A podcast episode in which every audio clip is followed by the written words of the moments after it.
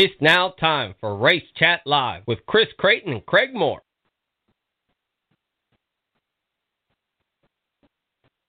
All right, race fans. How are y'all? Glad to have you aboard for the show here tonight. Uh, looking to see where everybody's at.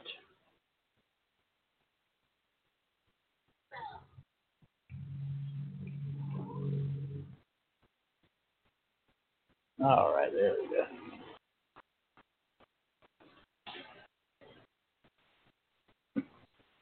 All right.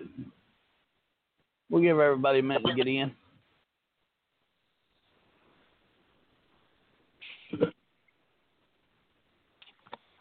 All right, there we go, there we go. Just a couple minutes late. You guys are late. You guys are late. Actually, I came in at eight o'clock on the dot, so I'm not really late.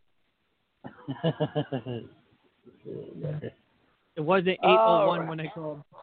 Yeah, it don't matter. We're we're here, and uh we're gonna start the show here tonight. Race Chat Live on uh, Monday night. Of course, it always feels like Thursday night when you're on Race Chat Live.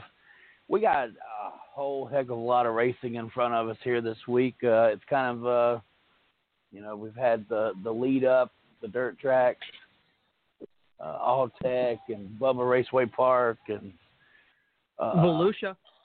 Volusia, right? You know, well, starting tomorrow, my friends, we're going to we're going to hit the asphalt. We're we're not going to slow down until November. So uh, go ahead and strap on in and get on board. And man, we got a lot to cover here tonight. So we got Taz here, Taz Taylor. You've already heard him. I believe we have Craig Larry Moore Mack- here as well. Hey, Chris, Yes. as Larry Mack would say, hold up, hold, uh, pull them seatbelts and pull them tight one more time. Yeah. Exactly. Is that Craig there at the nine three seven number? Craig. No, that's no me Craig. listening in. Oh, okay. All right. We'll put you over on mute.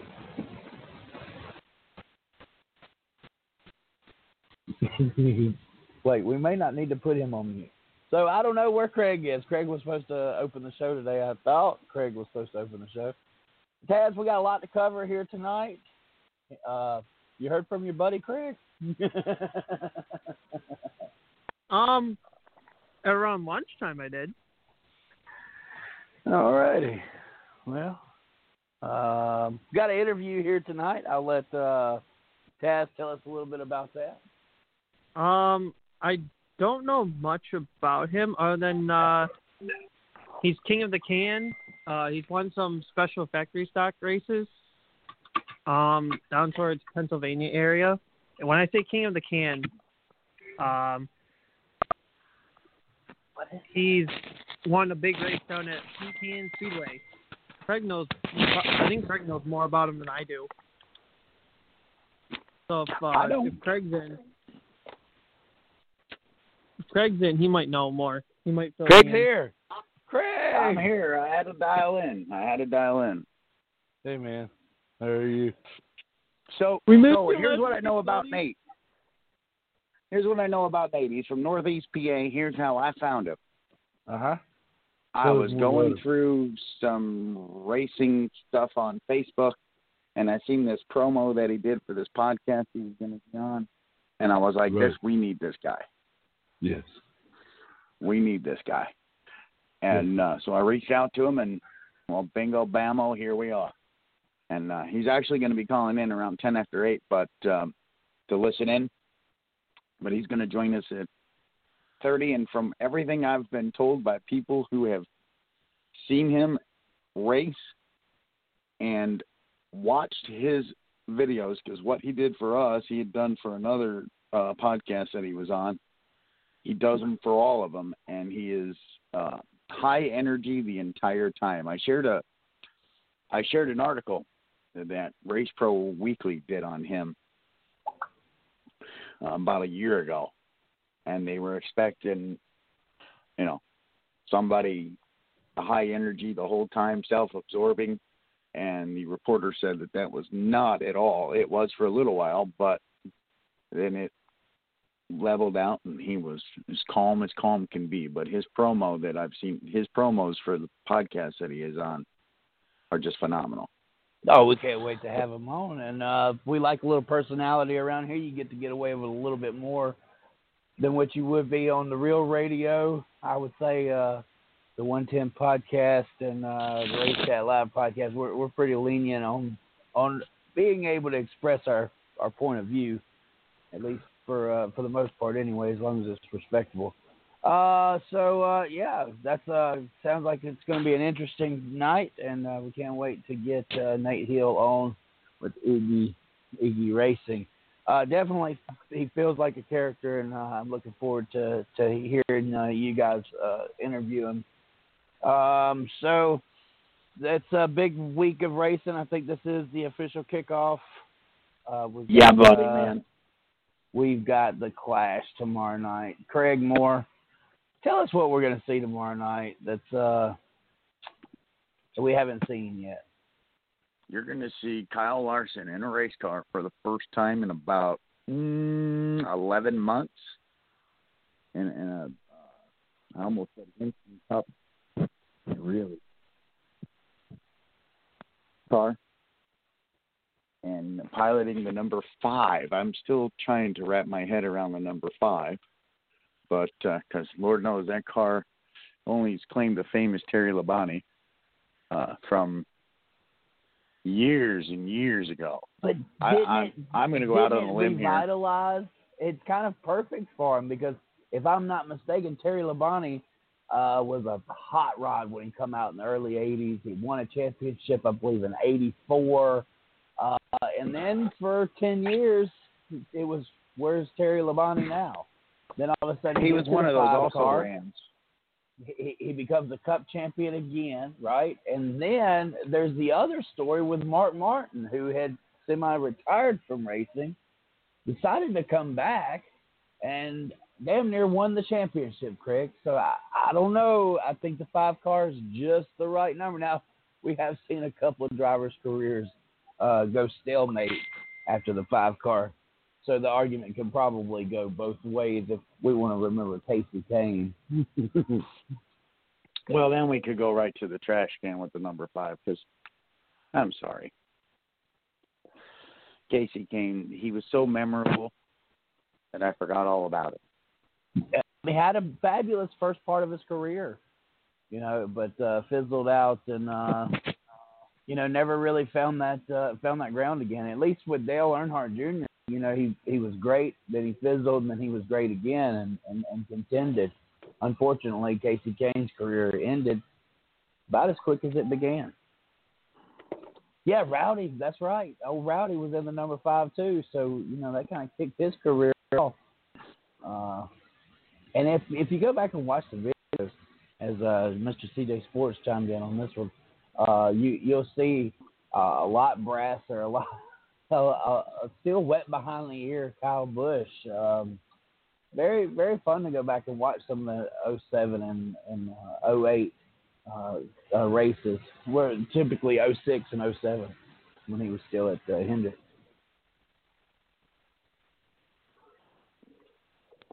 So here's here's what um, we've got. I don't know about 20 minutes before Nate joins us, and here's something that I wanna here's something I want to touch on, and I'm going to give you my early season. For, I'm going to give you an idea of who I think is going to win the 500. It will be a Hendrick car. Oh wait, I kind of just gave it away. But I really think that uh, Kyle Larson is going to come up and Well, you just steal it. You you, you just left our audience no no sex appeal on this one. I mean, he just flat out pulled it out and was like, "Hey, you know, this is what I'm going with." Hey, I'm, um, predictions count. Predictions count this year. Yeah, you Yes, got to be careful this count year. this year.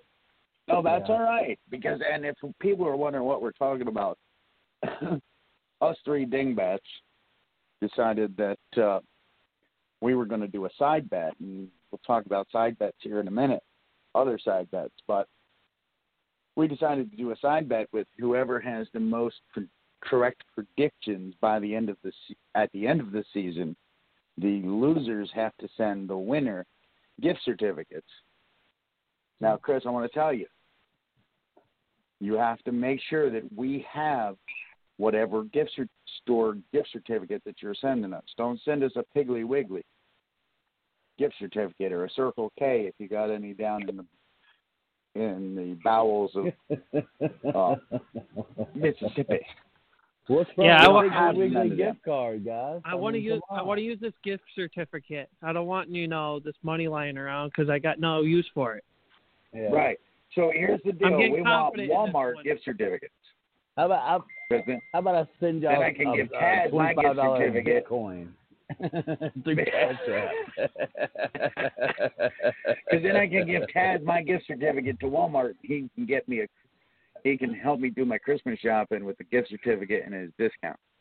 I figure by then, if I invest the twenty five dollars now into Dogecoin, I probably will not want to give away that certain gift certificate uh, when uh, when time comes because we all know y'all are going to be paying me out anyway. So uh, yeah, y'all better make sure you uh, you stock up on these bass, uh, We're gonna bass get you Pro gift certificates.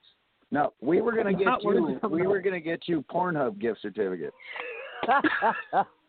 OnlyFans. oh, wow, wow. We were gonna get you. We were gonna since you're from Mississippi, we were gonna get you a one year subscription to forcousinsonly.com. No, it's farmers' daughters, man. I mean, my gosh, I've been married 15 years. You know, come on. Let's get some new material here. Jesus Christ. So in other news, Bubba Wallace wins the Daytona 500. Oh, Fake news. Ooh, That is that your fake prediction? news. no. but it Jesus, should I be. thought you were having a pipe dream for be. a second. What I will predict is he will have the pole for the Daytona 500. He'll have somebody's. so that's my early prediction. Bubba Wallace will have the Daytona 500 pole. So far up his well. I'm just kidding. But who do you think will win it? Who do you think will win it and survive? No. Jason No, just told me to leave just- Circle K out of it. Yeah, right. um, no, um, you know, it, it goes back to Danica Patrick winning the pole. Um, you know, we all know that the Daytona 500 pole is, uh, uh, you know, it's the who's who's favorite. It's like a WWE storyline. I mean, you know, Right. i i i if Danica Patrick can win the pole, then yeah, yeah, I, I think that's uh, that just pretty much says how how much varsity it really can be. Uh, leave my circle. yeah. yeah, Geoff Bodine, the Levi Garrett. Of course, that's where it all started at Hendrick Motorsports. Kyle Larson, the rebirth of Hendrick Motorsports. Will that be the headline next year? Um, we'll have to see because it's going to be it's going to be intriguing to see how Chase Elliott deals with Kyle Larson in the same building. I know we all say, "Oh gosh, they're going to be good friends and they're going to feed off of each other." That's not typically the case when you have two great racers in the same building. Uh, it's just, uh, I know all that kumbaya is spread around Hendrick Motorsports, um, but uh, those two kumbaya, kumbaya drivers, they were they were both California drivers, you know, uh, Jeff Gordon and Jimmie Johnson, and I mean I can remember some patchiness uh, throughout their uh, teammate friendship, so to speak. You remember? you Um, mentioned that, Chris. You mentioned that. I feel like we're gonna see between Kyle and Chase the Jeff Gordon and Jimmie Johnson of today. Yeah, I think they're going to be. I think it's going to be a rivalry like that, but taken to another level. They're going to create. They're going to compete for Papa Hendrick's attention. Yeah, I just don't see them Well, you have to think along. Kyle Larson's got more to prove this year. Yeah. I, I think Well, yeah, if, he has if to Larson he's not is racist. competitive, Chase Elliott will be petty. and I'm not saying Richard Petty. I'm just saying that he's going to be petty. But you know, we've got we've got a big year ahead of us. A lot of predictions, a lot of uh, a lot of. Uh, I'll tell you, I'm a lot of not really looking forward to the 500 as much as uh, well. I shouldn't say that. I'm looking forward to it, but I'm also looking forward to the week next weekend when they go to the Daytona Road Course. Nothing like throwing a monkey wrench into the planned second week of the season. And aren't we going to get kind of get a, a tease of that tomorrow night down in Daytona? Yeah. with the Clash. Yeah. We are. So I didn't see any real lights set up down there through the uh, uh, chicane and, and and actually through the infield course during the Rolex 24 hours. Uh, has NASCAR said, are we going to put lights on these guys? I guess they're going to have the blinking light in the back. We're racing a road course at nighttime. Those GP cars had headlights and taillights. NASCARs don't. Yeah, so they're going to have to do something. Yeah, they do. I know they adjusted to rain tires um, in case of weather. So regardless of what whatever weather comes at us uh, for the clash tomorrow, they're going to race it. Um, obviously, if uh, if obviously if they do get rain and it gets too with it gets uh, out of control, they will have to um, postpone or have to try to push it back and wait it out. Um, but obviously, like we have seen before, but um, if we, but they will race in the rain because they will have rain tires for this. Well, I'm I'm excited. I was getting ready to post a meme uh, yesterday about, and I've posted it before, but it only is effective when Daytona and the Stupid Bowl, I mean the Super Bowl, are three weeks apart. I had one in my I had one in my memories that has and Chris and Taz, I know it, you'll know what I'm talking about. There's one of Dale Earnhardt sitting on his car, and it says. uh Super Bowl, Nat Daytona is in three weeks. Yeah. And I was seeing that yesterday, and I'm like, I am so glad that football is. I'm not a football fan, and once I knew Tampa Bay was going in the stupid, I mean the Super Bowl, it was it was a given that Brady was going to win. Oh gosh, I don't know how. I mean, You know, 'cause You know. the referees they all like him, so no. unless you're unless you're the Giants or the NFC East, and Tom Brady can't figure out the system in there for the Super Bowl. Did you guys even watch the game? I mean, it was one. It was a. I was- did. I was, defensive game. Brady went out and did what Brady does, and it was amazing that he collected Gronk two I mean, touchdowns and will- Antonio Bryant. I will say These, these guys were not even in the league last year, and uh, they were significant pieces to a Super Bowl championship. I I have I have cut loose on Brady for 20 years because I didn't like the guy. In his 21st season, I grew a lot of respect for him, and now, I mean, I'm just the guy's the guy's the goat, man. He is he is he is hands down the goat. We have an argument all the time on this show of who the racing goat is. Okay, and to be honest with you, it's probably a guy by the name of Dick Trickle. He's probably Dick the real Trickle. goat. he but- suffered from penis envy. Nah, you want to go? You go with Kulwicki. Quickie. Eh, you take a, how how do you take a team? How do you take a a underdog team and give them a championship like like that? I mean, Truex you can kind of say, but Truex, I don't know. I felt like Truex kind of bought into the uh, whole. Oh, Dale Jr. got me a ride. Oh, now we get to move him to Cup. Thanks to Dale again. Yeah, yeah. Cole Pearn, Cole Pearn was the difference maker uh, in the relationship of of, of that. Uh, I, I- believe that Cole Pearn was one of the, is one of the smartest crew chiefs, uh, similar to Jimmie Johnson, Ray Evernham. Uh, you go to Alan Kulwicki, Paul Andrews. You know, Paul Andrews, the crew chief. Uh, Ray Evernham worked a little bit with uh, with Alan Kulwicki the, the year before, or the year of I think the year before his championship. Um, but uh, you know that that's an interesting person to bring up but it it once again verifies the argument that we continue to argue over who the goat of racing is. Man, I, I, there's no way that you can have an argument of who the goat of football is. I mean, Tom Brady uh, did it, and uh, kudos to a 43 year old man. Uh, I can't walk across the parking lot without needing a walker. Uh, this guy's going out there playing uh, winning football. Uh, I guess uh, 23 year old grown ass men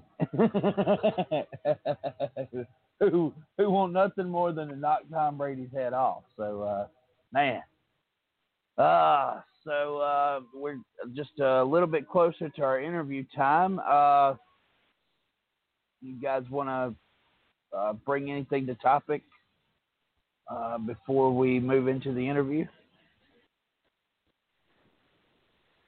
Thor Sport, since we're going to be talking about some trucks later on, ThorSport uh, moves from Ford to Toyota, and their lineup is the is almost the exact same as last year.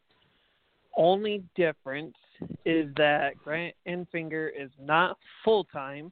They knocked him down to part time, which I think was stupid. But they partnered him with, I think it was Eckes. Let me double check that. I believe it was Christian Eckes that they partnered him with.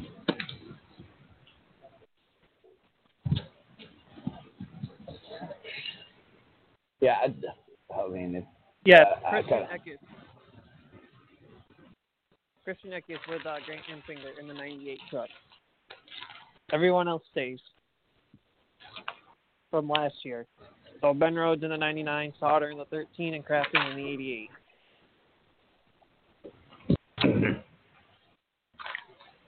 Yeah, Enfinger kind of got the finger there.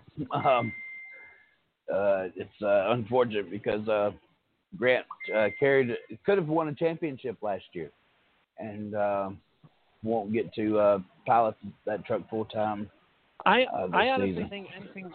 I mean, like you said, Enfinger got the finger in this one because I feel like he's the most talented driver of, of that entire organization. Not to take anything Mhm. away from Johnny Sauter, but uh, I'm sorry, but he his time is co- is come and gone now.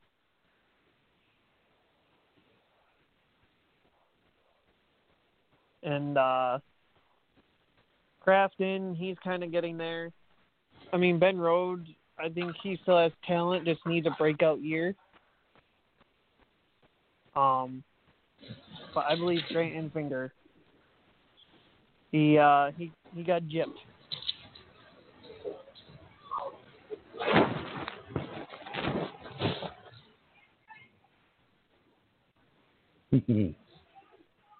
Then we have uh, 21 cars for the Clash.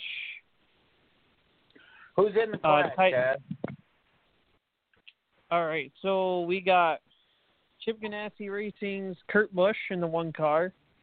Team Yeah. Penske's Team Penske's Big Brad Keselowski. Oh boy. Uh, RC from RCR, it's the cowboy and the grandson of Richard Childress, Austin Dillon. Then from Stewart-Haas, the should have been champion in the four car, Kevin Harvick. wah wah wah. well, Uh, he would have backed it up, he would have been. from Roush, it's the big boy, Ryan Newman. Um, RCR will have their second car in this in uh, Tyler Reddick. And then an eight car. The defending 2020 series champion from Hendrick, Chase Elliott enters. Uh, Stewart-Haas gets Eric Almirola. Joe Gibbs brings in Denny Hamlin. Team Penske has Ryan Blaney. Roush Fenway uh, will have Chris Buescher. From Joe Gibbs Racing, you have Mr. M&M guy Kyle Busch. Oh, Uh, and then Martin Truex Jr. Uh, Wood Brothers brings Dibby, Matt Di Benedetto. Team Penske will also have Joey Logano. 23 XI Racing will have a car in this, and no, it's not Bubba Wallace. It's Ty Dillon, since Ty Dillon is eligible to race in the Clash. Yeah, and Uh, they made a big deal out of that on um, Sirius XM earlier in the week. That uh, Bubba Wallace will not be the first driver for 2311. What is that noise? William Byron uh, enters from Hendrick Motorsports. Cole Custer uh, won the Rookie of the Year last year from Stewart-Haas enters. Uh, in his new ride with Richard Petty Motorsports, Erik Jones. JTG Daugherty will only have one car in Re- Ricky Stenhouse, Oh boy. and and Hendrick will bring in the showman who replaces Mr. Seven Time, Alex Bowman. And that's your 21 car field for tomorrow. And I think they were doing lineup tonight. I think they did at 8 o'clock. Not sure on the lineup yet. So wait a minute, uh, Craig. Are you saying that they were upset at the driver who was going to be No, no, no. They were debuting the just car? saying. No, they were just saying how Bubba will not be the first driver of the 2311 for 2311. Um, that Tyler will be. So now explain something to me because I might be a little confused since I've turned 50. But why is he in the car and not Bubba? Bubba's not eligible. Ty Dillon was, and because Ty Dillon, um, with all of his rides lining up with Toyota and Joe Gibbs, uh, 23XI being aligned with Joe Gibbs, they Ty Dillon and 2311 uh, inked a deal for this one for this uh, one-off. All right. I was Yeah, I curious. you know, it gets the car out on the racetrack and uh, gives the team uh, uh, some experience. I, I I think this is a good move. Um, Oh, but- I do too, and it'll save him but a I'm car. sure there's somewhere in the woke media where they want to make a big deal out of this, and uh, you know, uh, I'm kind of just waiting for that, right? But uh, Tom I mean, Dillon, They can the woke media can the woke media can try, but you can't you can't go against the rule book. All right. Well, I think our guest is in the studio. Is he not? I believe so. I'm here. All right. Well, I don't know much about it about you, Nate, other than I've seen that promo you did for the last podcast you were on, and I said, "Well, holy shit, Batman, we got to get this guy on." So I do know that Well- you race in Stroudsburg, Northeast Pennsylvania, and you are king of the can. Now I'm king of the can in my house, but it's a totally different can. So first off, I want to welcome you to Race Chat Live. Thank you for taking time out of your schedule. And as I mentioned to you earlier, uh, two people that know of you or have met you said that you are a riot. So why don't you tell us a little bit about yourself? Well, uh, can you hear me? That's the first thing. Oh, Yes. great. Okay. All right. Uh, yeah, I I, uh, I don't race in Stroudsburg. I, I live in East Stroudsburg, which is the next town over. But uh, they have a um, go kart and indoor go karts, and someone um, well, oh boy, now I'm I'm getting nervous. Now Andy Crane was organizing um, you know, a, a winter meltdown four race there. So uh, that's that. I cut the promo about that, but I uh, I haven't even, although I live nearby, I haven't raced there in about ten years. So uh, the King of the Can, I won. Uh, Penn Can Speedway has a King of the Can race every year, and uh, I race in the factory stock division. And in 2018, I won the King of the Can. Uh, in 2019, they didn't have the race due to whatever, and uh, so I retained. I retained by forfeit. So I'm actually a two-time King of the Can winner. There, I am no longer King of the Can. Someone had someone else had won it this year, but or in 2020. But um, once a king, always a king. I retain the title for life.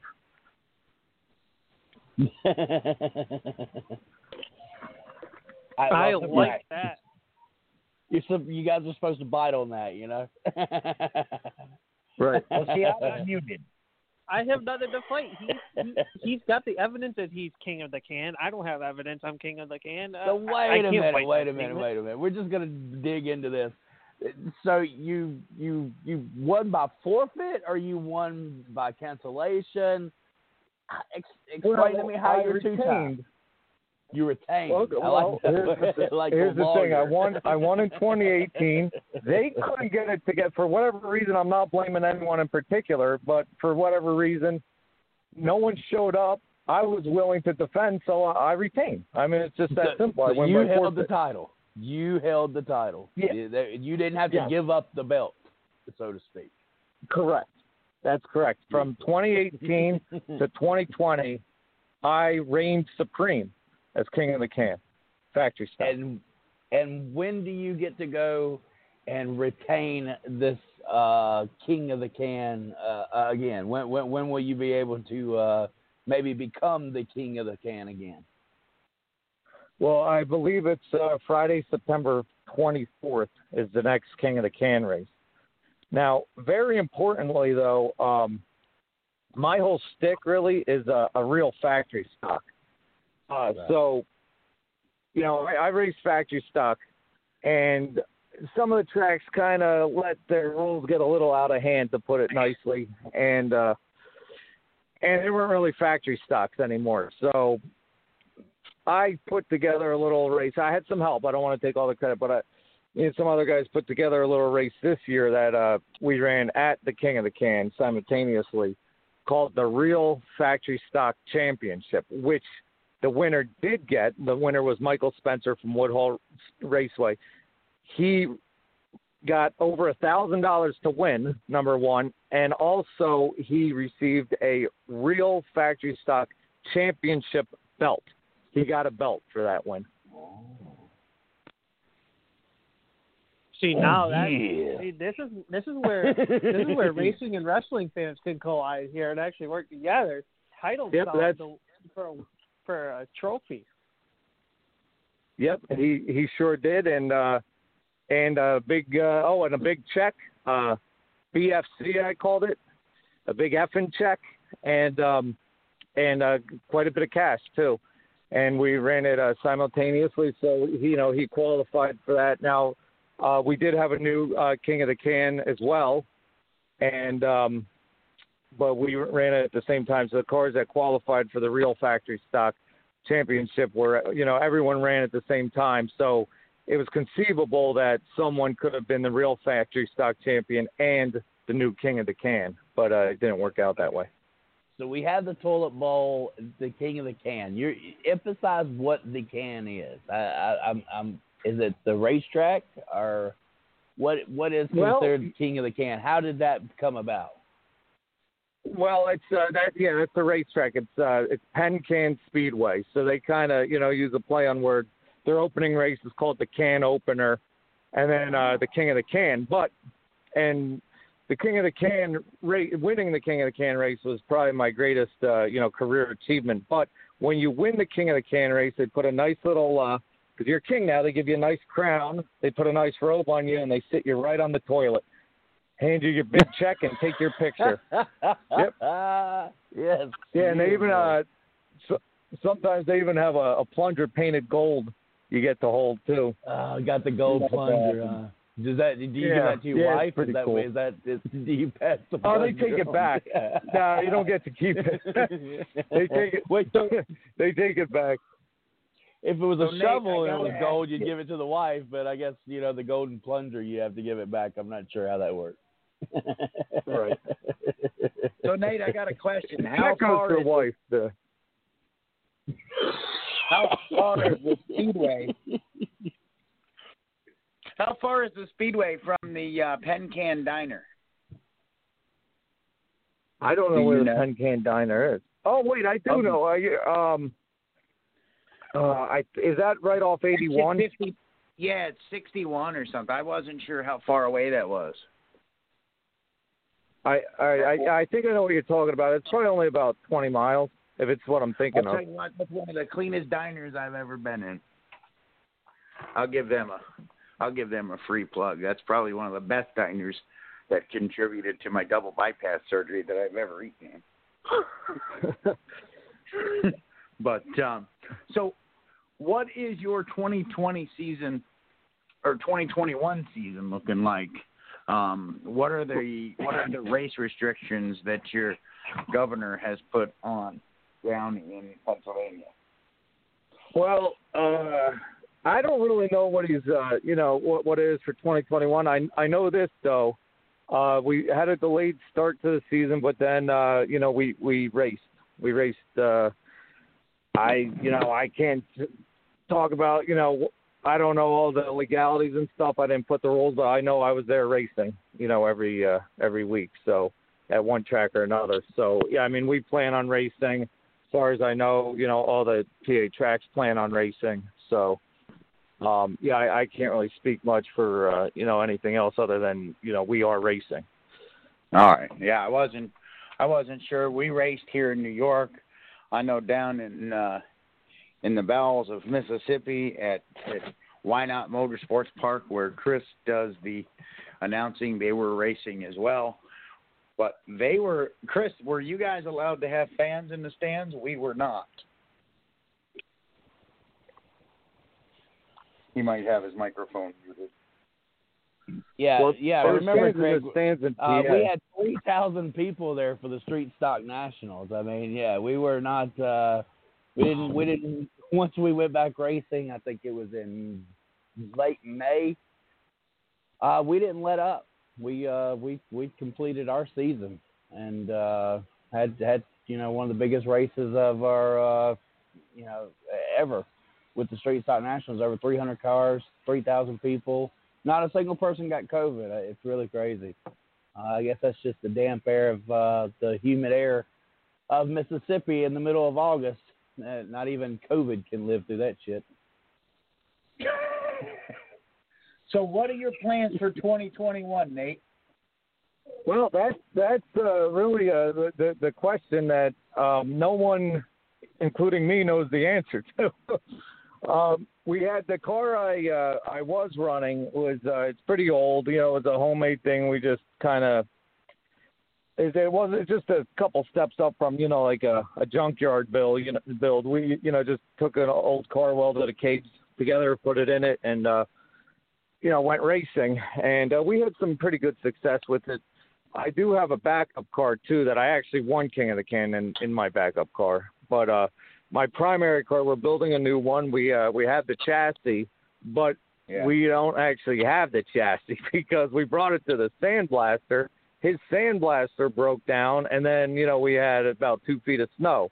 So you know we've been very busy at work and uh haven't had a chance to really work on it yet. So I got a, a bare chassis that I haven't worked on, and I don't have it in my possession. That's where we're at for 2021. That, that one that I've seen the picture of the white car, that's that's almost like a donk, man. I mean, how, how do you? That thing looks like it could uh, be street legal almost. Uh, it, it just really, it looks like the uh, the original car. Are y'all? Are your factory still uh, stock rules? Are they kind of open? Are they limited? I mean, uh, what's what do they, what do they allow y'all to get away with in these factory stocks? Because obviously, man, I mean, you got a sharp car. Thank you. Yeah, I appreciate that. We put a lot of uh, time into the uh, you know the paint scheme and all that. White Um, walls, I and you know my uh yeah that's our signature thing my my uh car owner he uh he started that and that's kind of taken off that's you know anytime we go anywhere people comment on the white walls and uh he takes a lot of pride in having a uh presentable race car even if i get some you know dents and dings he's got someone you know he'll have me or someone else you know smooth out the fenders or just outright replace them and repaint them i mean he is a stickler for having a a nice looking car every race. But uh, yeah, as far as the rules go, that that's kind of uh, where we we have a little you know uh, source of um, uh, you know it gets a little that's that's kind of where we're at with um you know we kind of try it's hard for us to pick a track. I don't i've tried to say this in a real nice way. Um you know they, they kind of the rules were getting a little too open for us and um so we kind of uh we, we don't really know where we're racing now that where we have been racing the rules kind of were drawn back a little bit they got a lot of uh, tracks on the same the same rule package which is definitely a good thing uh, but there's right. a lot of options available. Now, this past season, we uh, things weren't really going the the way we wanted them to go. Where at our home track, so we kind of went on tour, and it, we actually wound up having a lot of fun. Um, I actually had a lot more fun going on tour. We hit a lot of New York tracks, by the way. We hit Woodhull, um, we hit Skyline, we hit Outlaw, um, um, I, Afton. I know I'm missing some. Uh, and we ran a fall series at Five Mile Point, which we actually won the championship there in the factory stock light division, is what they call our class there. But um, so this year, I think what what, we're what we're trying to do is we're trying to find a track that has a limited schedule where we can have some weeks off where we can go to you know we could kind of do a limited tour so let's say one of the things we're talking about is Baps Motor Speedway near Harrisburg. So they race, I think, the whole month of April, but then they only have one month in, or one race in the month of May. So that would give us three or four weeks there in May that we could, you know, maybe hit Penn Can or Five Mile or Woodhull or whatever we want to do, and you know, give us the freedom to to move around a little bit, but still race for points at the same time. So that's kind of what we're looking to do this year but we haven't decided what we're going to call home yet. Yeah, it's it's amazing how sometimes rules can, uh, or the, how the rule book is laced to uh, where where you, you you have to decide to race at, and uh, you know a lot of times uh, all the rules create the driver to have to spend more money. Uh, so it's best to That's correct. stick to it's it's just best to stick to the tracks that are uh, running what you what you what you race uh, predominantly. Uh, so uh, how long you been factory stock racing, Nate? My first season was 2012. Wow, have a lot of wins. No, no, that's the other thing. Um, no, I have I have five career wins, and three of them came at this uh, Five Mile Point Fall Series just now. So I had two two career wins up until October. One of them being the big one, the King of the Can. And by the way, the King of the Can race that was also run simultaneously with another race called the Towner Motorsports Triple Crown Throwdown. So I am still the reigning Towner Motorsports Triple Crown Throwdown winner. That's just uh, something you know that should be noted here while we're discussing my resume. But the other thing is, so yes, five career wins. But I've now I'm now at a point where I don't I don't even care about wins. That's not even important to me because I have a lot more fun doing these interviews or promoting races or you know making my videos than than I do you know just getting a getting a win here and there. Hey Nate. Yeah. Where, where, where did it, where did where's this character at? This this character that I've seen on on kind of a promotional video, uh, up leading up to this show. I, I haven't quite heard this character enter the building yet. Uh, is this uh? is Okay, this a- all right. Well, you want? All right, I could I could do a little something. Okay, so now Chris just what- forced what, overdrive. what you're asking me here is you know about my resume, and the, the important thing is that you got to understand is when I'm telling you that I won the King of the Can, and I'm telling you that I won the Counter Motorsport Triple Crown Throwdown. The thing that people don't grasp is I am the only driver in the history of dirt track racing to win both the King of the Can and the Counter Motorsports Triple Crown Throwdown. And you get the, like, the oh, new King of the Can. Oh, well, the King of the Can one time.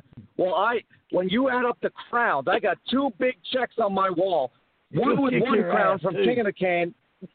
yeah, and one with three crowns from the Triple Crown Throwdown. You add up those crowns, that is four different crowns.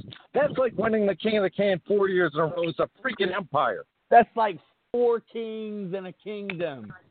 It's spread around. That's right, and no one has that kind of guy. empire. Nobody has that Yeah, kind so of I- I- power. Man, I just got So when I- hyped when I- from that one. I gotta meet this guy in person. I so when I get a race level. coming up, and it could it could be a regular Friday night race. It doesn't matter. I'm gonna I'm gonna you know think of something I'm gonna say, and I'm gonna cut a promo about it, and uh, you know we'll, we'll have some fun and uh, you know get some attention. And but uh, yeah, the- that, when I start You need the royal purple coat, my friend. You need the you need the stick. You need the crown. You need the belt. And I want to see more of this character, Nate. I like this He needs the. He's got. He's got the. Uh. He needs the look of Jerry Lawler. He's got the hype train of Hulk Hogan. Yeah. what what anyone that's listening wants to do is go over to Ziggy Racing on on Facebook. Type in Ziggy Racing on Facebook. Like that page. And, and that's another thing. By the way, when you add up the, the you look at these other teams that I'm compared to, these other factory stock teams out there winning all these big races. You look at their page like numbers, nothing compared to Ziggy The- Racing. What? So What? They have no they have no fan following on social media. But this guy well, right got here, some fans. they got yeah. some fan following. Okay, some. okay. But but Ziggy Right. Racing, it brings it it brings the popularity. It brings the gram to instant. Is that what you're saying? Right, Ziggy Racing. If that that's where you know that's where we post all the stuff first, all the schedule changes, all all our plans, all you know, but the promos especially. And during the race season, there's going to be a promo every week. I mean, that's that's for certain. There's going to be a promo every time. We're gonna, you know, every every Friday. Well, I try to release it. Like if we're racing on Fridays, I try to release a promo Wednesday, Thursday at the latest. Get hyped up for the Friday race or Saturday race and uh, but it's going to be on Ziggy Racing first. So yeah, if you if you want to hear them, go over to Ziggy Racing, and you can go back through and watch them all. And you know, it's uh, it's some entertaining stuff. Some are better than others, but you know, we have a lot of fun doing it, and uh, and it's uh, it hypes up some races. Oh, I love it. I love it. That's how you promote the sport, and uh, I want to see more of it. Uh, because uh, that was I was really excited to get this character on here tonight, and I was having a hard time seeing if that character was going to show up or not. Um, uh, Taz, man, come on, help me out here. Oh man. So, is there any certain track? Doesn't matter where it is that you would like to race at that you have not done it yet. Oh wow. Well, that's a that's a good question. I I haven't really thought about that, but I would uh to answer that um well, my first year racing I did one race at Orange County and I would like to go back there. So I have actually raced at it, but I would like to try that one again. Also, I would say um maybe Port Royal, PA for a new track. But a lot of these a lot of these tracks don't have my class. So, I mean, Orange County does, but I, I don't believe Port Royal has a uh, a factory stock class.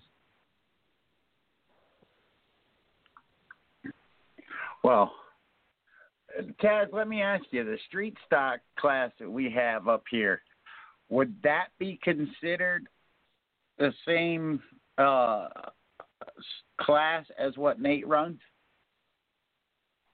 Um, I would have to look at the rules package of what Nate runs versus the street stock class that is common for the capital region. I want to say they run a different rule package, but I want to say there's they look similar. Let's put it this way: in terms Right. of looks, they're very similar.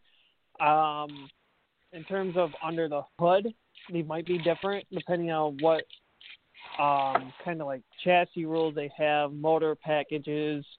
Um, I think tire packages are different because street stocks. Um, actually, depends on street stocks wherever you go. I know for street stocks, if you go to like Afton, um, they kind of street stocks at Afton kind of run like um, our pro stocks in a way. Um, they run on like either Hoosier or American Racer. Um, I believe hockey, I, I believe hobby stocks uh, run Hoosiers. Um, if I'm, you can correct me on that one, Nate, if you want. Um, well, no, uh, well, I would I would call my class would be more of a hobby stock. And uh, if you if you guys are you guys familiar with uh, Land of Legends at all? Yes. Okay, yeah, I would be a hobby stock there. But what what's going on though is like what you're talking about, like street stocks or pro stocks. What happens is guys get their hands on you know an older one of these, and they change some tires, and now all of a sudden you know they're competing in our class, and uh, you know it got it got pretty out of hand there over a few years, and now they're they're starting to rein it back in. I got to give them some credit there, but uh, you know, all over the southern tier, and that's kind of you know where uh, where we had a problem was just you know being. Uh, I don't mind. Listen, I don't mind getting. I'm not the best driver. I'm definitely not the best setup guy. I don't mind getting beat by a better driver, and I don't mind getting beat by a better setup. I hate getting beat by better equipment. That you know, and and that's what was happening there for a while. So now um you know so now now they are trying to the southern tier is trying to rein everyone back and get everyone on because that's the other thing. Every every from track to track they all had a different rule package. And it, you know it was getting uh, it was frustrating for everyone. You know they just you know someone oh you get rained out friday you want to go race saturday at a different track but you got to change this this and that. So you know they, they have uh they got something going on now which i i think is a good thing um, but you know the other the other side of the coin though is now now some of the other tracks we're looking at are are too strict. So we're kind of like in a middle in the middle here where you know we don't really know. Uh, with, our with our rules package, that we're closest to, to uh, like an IMCA hobby stock or or even a I guess closer to like a Woodhull hobby stock, I, which is I believe the same as Land of Legend rules wise. Okay, I think I think Land of Legends ran runs more. I think I think they're more IMCA. I could be wrong. I know Outlaw Speedway um, runs hobby stocks, and they're more IMCA rules. Um, yeah, over Outlaw, there.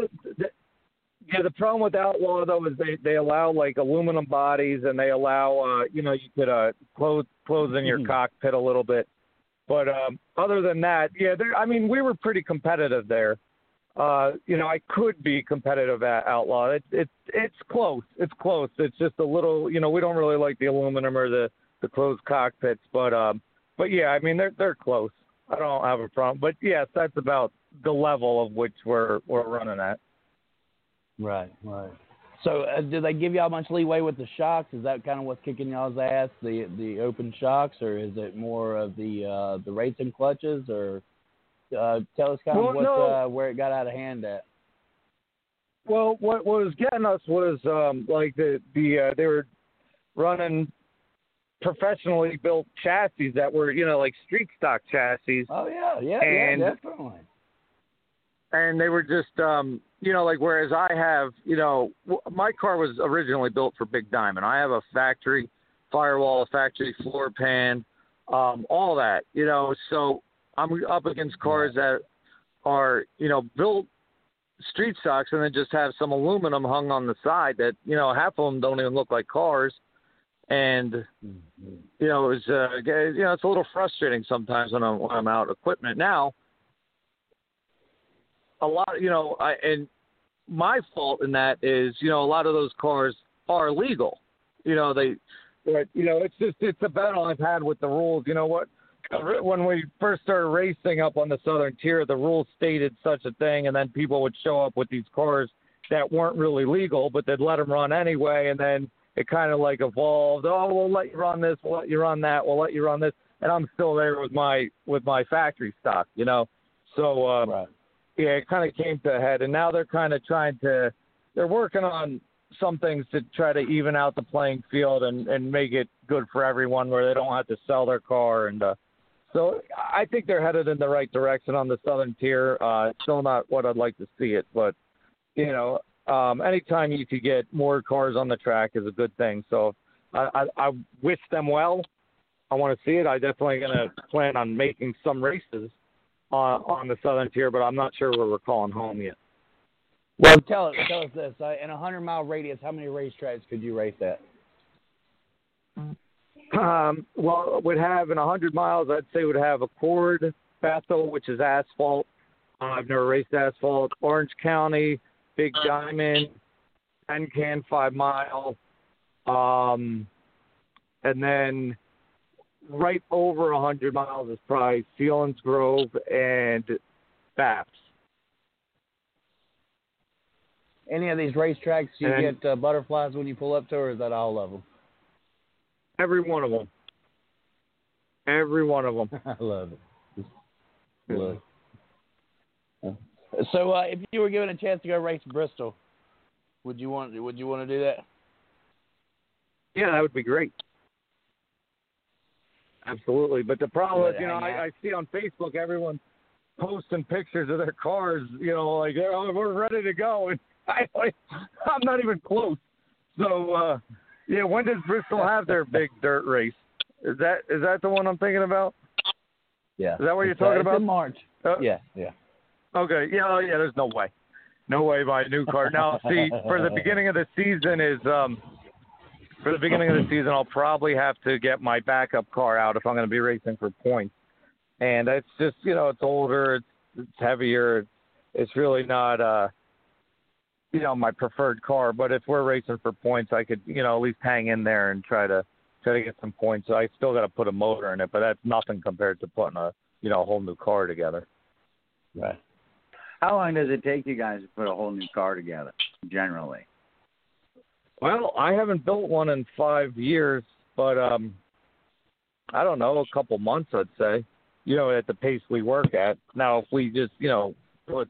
Now, the good news is though, this time, most of my components from my old car are perfectly fine yet. You know, I could just pull the whole drivetrain out, put it in the the new car, so I don't have to really buy anything, but I just have to assemble it all. Now, what sponsors? I know we didn't cover this earlier. What sponsors? What type of sponsors do you guys have? What? Who are they? And uh, we like to make sure Well- that we give a shout out to to sponsors of our guests. Well, my my main sponsor, without a doubt, is uh, Ziggy Ziegler, owner, my team owner, and uh, owner of Ziegler Construction. He, you know, it's through Ziegler Construction that that's our main sponsor. Uh, we also have on and off again with A and A Auto Stores. Uh, they give us some oil. They give us, you know, if we win a race, they give us some cash.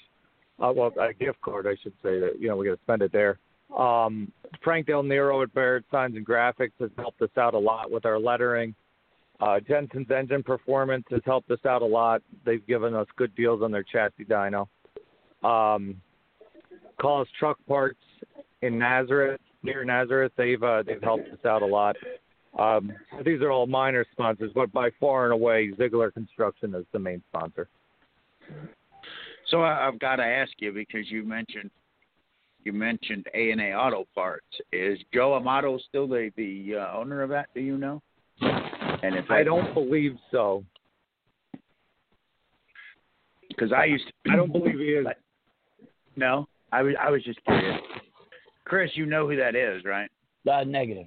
No, I, I missed You that. don't know who Joe Amato, top fuel dragster driver from the Uh. uh, 70s, 80s. Um, I'm just now kind of getting into street outlaw. Never really been a, a drag.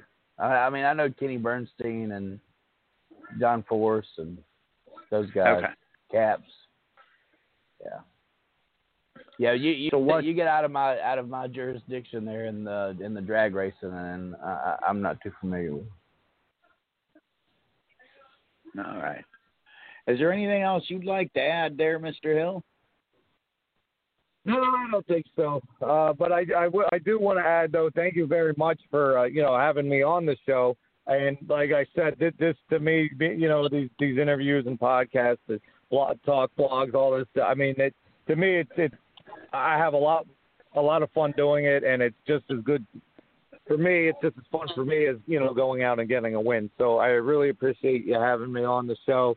And uh, get over to Ziggy Racing and like that like and follow that Facebook page, Ziggy Racing. That's that's what I want to say. Get over and follow Ziggy Racing.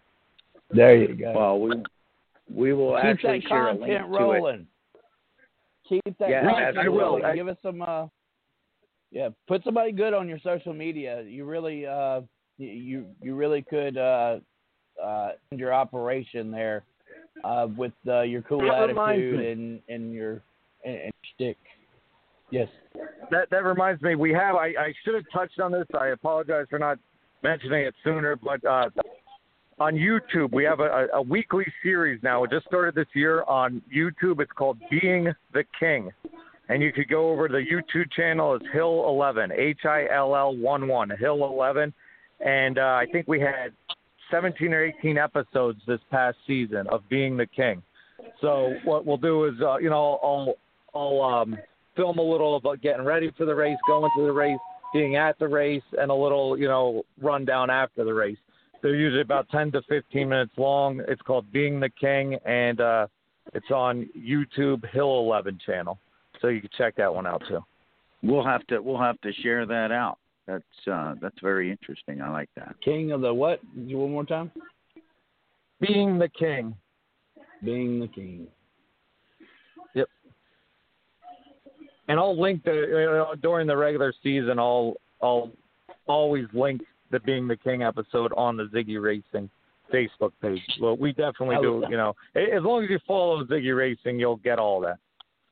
Being the king. I, I typed it in. Being the king, and what was the other part of it?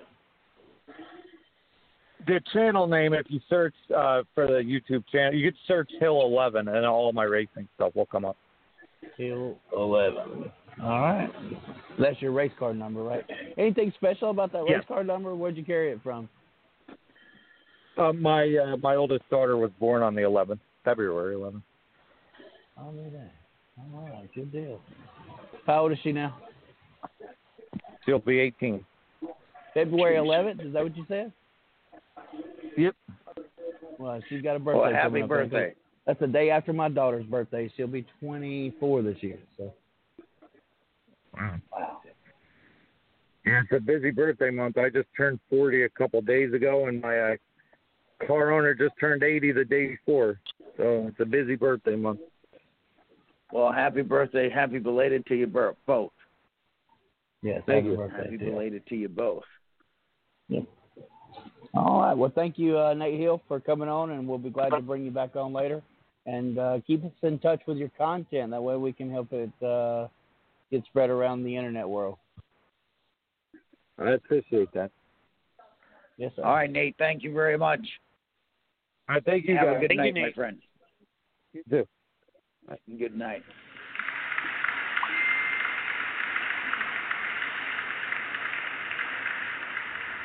Wow, we have a we have a studio audience. Yeah, yeah. You didn't know that? No, I'll see if we I can get learn a- something. last week. With oh, Are you Paul's ready? Earth, something new every day. Wedding day, a day that you've envisioned in your mind since you were a child. And now that it's becoming a reality, don't risk your once in a lifetime event to a once in a while amateur you found on Craigslist. The entertainment you choose for your special day can either make or break your celebration. You can never redo your wedding. But you can avoid a costly mistake by hiring a true professional. We make every wedding unforgettable. When what you need is more than music, what you want is more to music. That's M O O R E 2 M U S I C. More to music. Find More to Music on Facebook. M O O R E 2 M U S I C. Also, moretomusic.com. More to Music. More to Music specializes in weddings, anniversaries, parties of all kinds including the one in your backyard where you want some karaoke for all your friends?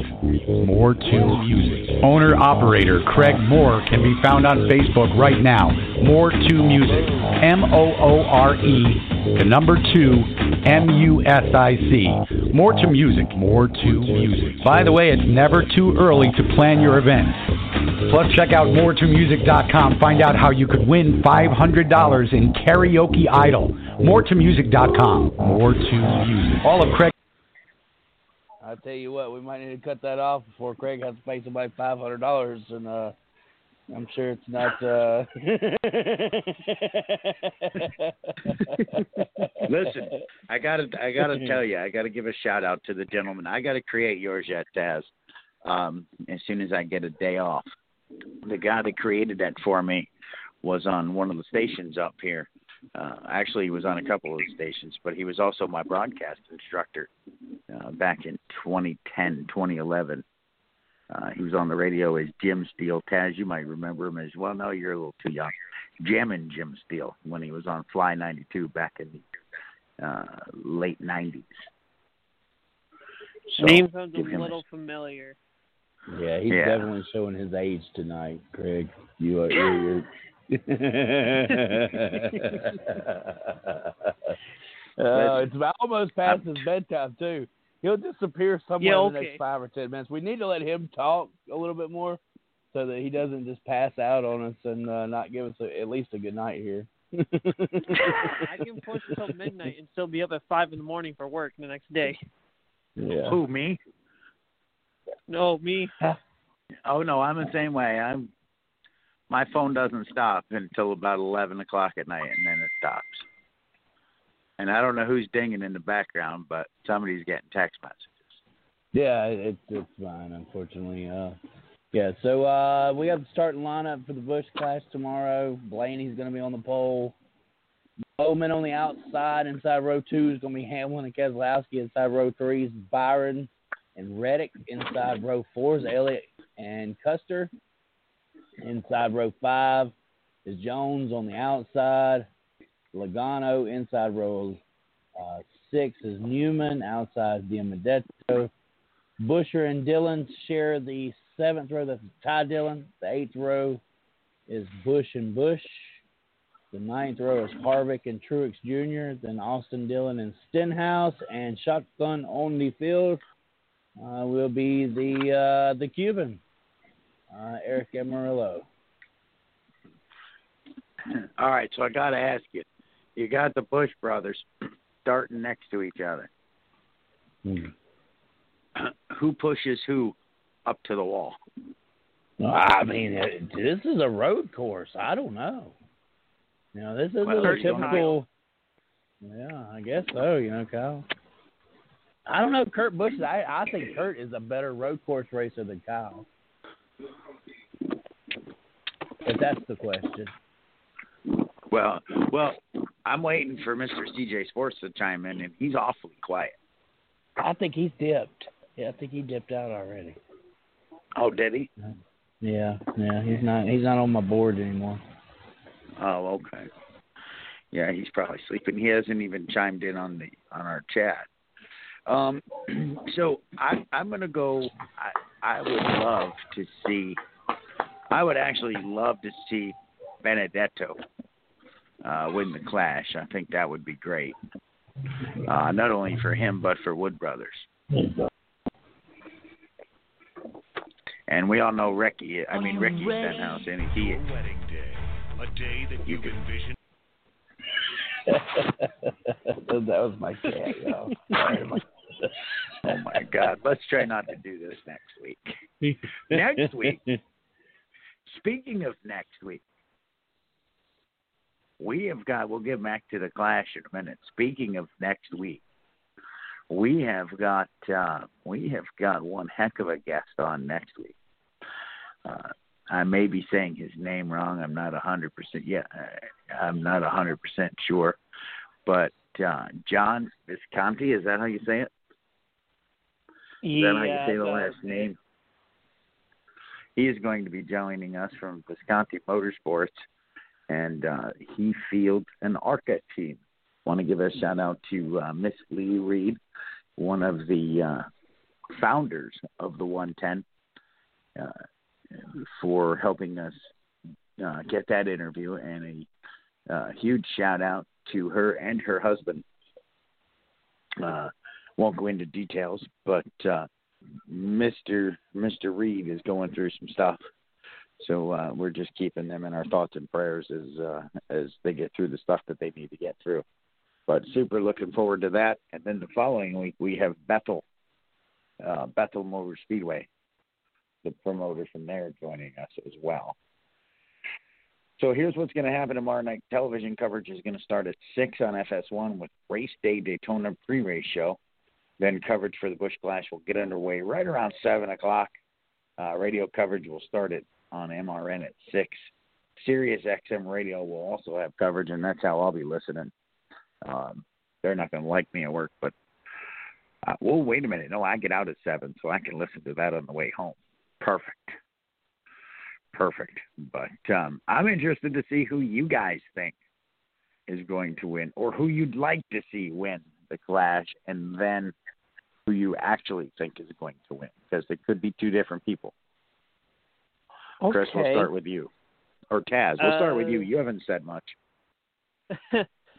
well, who I'd like to see. Well, there's a list of candidates um, to see win.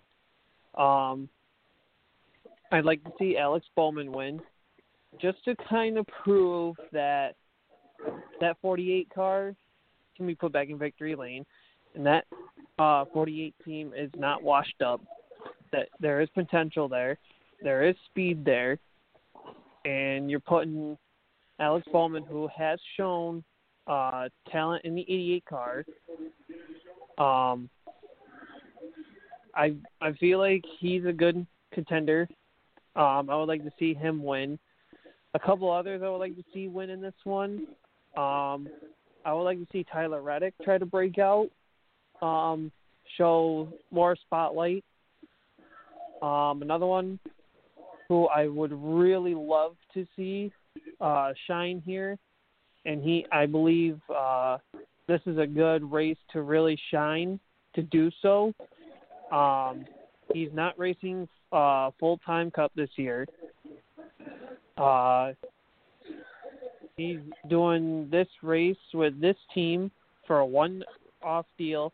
And yes, he starts outside row seven. I am talking about Ty Dillon. I feel like this race he needs to show um, if this 2311 team um, really has top some top notch stuff um, under the hood. Um, I would like to see uh, Ty Dillon show the spotlight here. Who I who I actually think will win? Well, it's gonna be tough. We're all looking. We could be looking at the at a road course king, and he could be he could be uh, he could be undefeated this year in road courses. But uh, we're gonna look at uh, 2020 series champion, the son of Awesome Bill, Chase Elliott. Very, Which, very by the way, he won he won the Daytona road course race last year. Right, and he has some. So he has. I mean, he's obviously very inept at running a road course, but you know, uh, uh, to call him the king of road course racing is a little. That was last year, and the year before. Now we have to see what he does this year. But no, I like your I like your picks. I actually would like to see Ty Dillon do something as well. I think that it would be beneficial to him in his career to prove that he's you know uh, you know he's worthy of a shot. Chris, what do you got, buddy? Chris, He did say BRB. I don't know how long his BRB is. oh okay, maybe he had to use those facilities. So, what do you realistically? Let's let's go back to the twenty three eleven thing. Realistically, how do you think they're going to do? And I don't remember if we we had this conversation last week. I know I wasn't on. I was joining you via chat. But how realistic do you think, or what should their goal be for 2020? Obviously, Bubba's got to keep it out of the wall and keep it off the off the record. But I Uh, think I think an ideal goal for 2311 uh, for the first year with Bubba behind the wheel. Um, you have an alliance with Joe Gibbs. You have sponsorship funding, not only from Bubba himself, but between Hamlin and, of course, uh, Michael Jordan. There's mon- there's funding and sponsorship coming in. Being that you have you basically have your ducks in a row. Um, I know this is a first year team. Not all first year teams um, are ones to be like they'll make noise right off the bat. Usually slow roll. Um, but I think idealistically, um, I think consistent top 20 finishes week in, week out, and making the playoffs. Sounds about right. Sounds good. Chris, have you joined us yet? Are you back? I thought I heard him say something. I, I think that he's gonna. I don't know if they'll make the playoffs, but I think that they're gonna run. Honestly, I think they're gonna be a 17th to 20th place car until they figure out and until they get all their ducks in a row. They may they may shock us all, and you know Bubba could come out and win the 500. I mean, realistically, and if he did, well, that'd be great for him, and quite honestly, it'd be great for the sport. And I think it would be good for the sport. I think it would be good, obviously, for his career. It would. uh He'd be forever etched in history as a Daytona 500 champion. Chris, are you back yet? I could swear I hear him back there. So, what are your uh, what's your outlook for? Because obviously we're going into it's it's race week. What is your thoughts on the um, clash being run during the week, Taz? And versus a Saturday like they they have done for years. Um, it's a good idea, be a bad idea.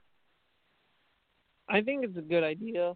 I just think that the clash on the road course is not the greatest idea to start speed weeks in my opinion. Um I'm fine with it starting on like a Tuesday or some deal because if you really think about it, you're going um you're to basically have because if you take that away um you're to wait a few days from that until the next set of racing at Daytona. I think the Busch Clash should kick everything off, and then you just keep doing your racing and just build up your hype. I think with them pushing the Clash back um, to this point, if they do it this year, I think it's amazing because you go racing, and then now they're going to give a small taste um, and a nice breath of fresh air to kind of start off. And then, um, how can I really word this? Think of like your favorite food you've never had in a long time. And uh, you kind of want to get, you're like eager to have that once you get the chance to, but you want to savor it, right? So the clash in this case is like, okay, I w- I'm going to take a couple bites of this of this food I haven't had in a long time, but it's my favorite. Okay. You take that small bit of taste, and you're like, okay, I want to savor this, but I want to savor it throughout a week. And so you take a little bit of it each day, and then when the big, and then of course, when you get to like the big day or the day you feel like you want to just eat the rest of it because you just can't take it anymore, that's the Daytona 500. I feel it's not because I mean it sucks when you have to go. Ooh, I want my favorite dish, and then you have to like wait a week to try to get to um build up that hype to that favorite dish again. I feel like I feel like this is perfect. Having the clash push back to kind of go like, here's a small taste of what you're gonna get, now we're now let's try to build it up every single day to lead up to the big day that we all been waiting for. It's kind of like I want to know. I want to know what happened to the two week off that we had between the Super Bowl and Daytona 500. Obviously, uh, it's not the NASCAR schedule that's moved back or forward. Um, it's obviously the football schedule. But hey, you know, it used to be we had the Super Bowl, then the Clash, and then then Daytona, uh, the Daytona 500. This week, they're gonna put it all together. So we're gonna have Tuesday the Clash, Wednesday qualifying, Thursday the duels, Friday I believe it's the ARCA in the truck or just the truck race, ARCA on Saturday in the Xfinity, and then Sunday leading up to the Daytona 500. Uh, I, I, like it, and uh, I, I know that uh, it would have been really strange watching uh, the Clash on Saturday, the day before the Super Bowl. I think we would have all found that to be kind of odd. Yeah, because if you think about it, you're like hyped up to watch more racing, and then you watch for a day, and then you have to like, and you have to like wait to watch more racing. Like, you, like a lot of us fans that wait like two, three months to get one day of racing, but like we want more to kind of anticipate what's to come. Like yeah, once the season you know starts like winding like one race a week, okay, we get used to it now. But like when it starts, as soon as you get a small what? taste of it, you want more and more and more. To yeah, I believe, finally hit you that racing is here. I believe the old schedule no, was we we had a clash on Saturday. We did Daytona qualifying on Sunday, and the two pole sitters got to uh, you know relish in the moment. And then on we would have practice on like Wednesday, and then uh, Thursday we would have the duels, and then of course you know Friday, Saturday, and then Sunday the Daytona 500 what they did was they consolidated all that, uh, consolidated all that. Of course, you don't want to run up against the. Uh, you can't have Daytona 500 qualifying on the same day as the Super Bowl, but maybe you could. I don't know. I mean, it, you're watching that eight-hour pregame show. Uh, if you're if you're you, if you live in this household, so um, yeah, I I do like the way the schedule played out this year but it's going to be interesting to do see how they do it in the upcoming years because the traditional way uh, just won't work if uh, the Super Bowl is going to be played uh, the, the basically the second week of uh, February. I know it still fell on the seventh, I guess. Right? Yesterday was the seventh. Yes. Yeah. So it so it did technically stay within the normal week, but I think we're traditionally expecting the Super Bowl around the first to the third. So I think this is one of the times where it just uh, stretched out the full week there. So and kind of bunched everything up. But uh, I was I definitely don't don't want to don't expect to run uh, the Super Bowl of racing uh, the third week of February. We all know when uh, when the Great American Race is supposed to happen, and that's the second week of February. Absolutely, absolutely. So I asked Taz this, and then you had to go to the little boys' room. Who is who would you like to see win the Clash, and who do you actually think is going to win the Clash? It's a road course race, man. I mean, uh, Chase Elliott, I think, won every road course race last year. Feels like it anyway. So I mean, he has to be the favorite rolling in. Who I think will win? Uh, who do I hope to win? Well, I think wins is Chase Elliott. Who I hope wins, uh, I think uh, Kurt Busch. Maybe that would be cool. Uh, possibly uh, DiBenedetto, of course. Yeah, that's who I said is I would like to see him win. But you know, it's I would like. It doesn't necessarily mean it's going to happen. I think that it's honestly, I think it's going to be Chase. But yeah, it could get Chase winning all the time. Could get to be like um, uh, when Jimmy and Jeff are winning all the time. Yeah, yeah, and, and nothing against Stu, but you get tired of seeing the same people win week after week after week. So it, it's uh, yeah, it, it would definitely seven nice. road courses this year, Craig Moore if Chase Elliott wins every single one of them, we're gonna the first thing we're gonna say at the end of the year is please take these damn road courses off the off the yes. schedule. You know? Yeah. Even if he wins half of them, we're gonna say the same thing because week in and week out, or track in, track road course in and out, the same person. It gets uh, it gets pretty redundant. So we've got uh, we've got a pretty busy week for NASCAR, as we said, with with everything going on. It's kind of, and I agree, it's kind of neat to go from one to the other. We don't have to wait. We don't have to wait two weeks. We go right from this uh, the game of football and the Super Bowl to, as you alluded to earlier, Chris, the Super Bowl of NASCAR. I did instruct work that they are not to call me at all from 11 o'clock in the morning next Sunday or text me that I did my bit by working Super Bowl Sunday. They can leave me alone for uh, the Daytona 500. Now, do I really think they're going to uh, do that? Hell no. But Probably I can not. put them on mute. I can put them on mute. and they don't listen to this, so they won't know that I'm doing. So y'all don't have any in-room dining, uh, obviously. So uh, y'all don't No, have a we do. TV there. Do have in-room We dining? do have indoor dining. Yeah, we do have indoor dining. Well, Cuomo's uh, not not the mean old devil he's made out to be, then, huh? What's that? Andrew Cuomo.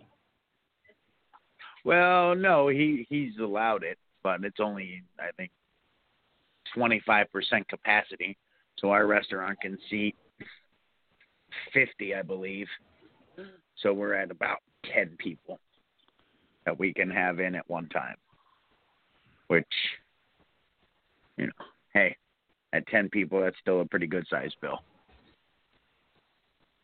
Have you had Have you But- had customers coming back in the building?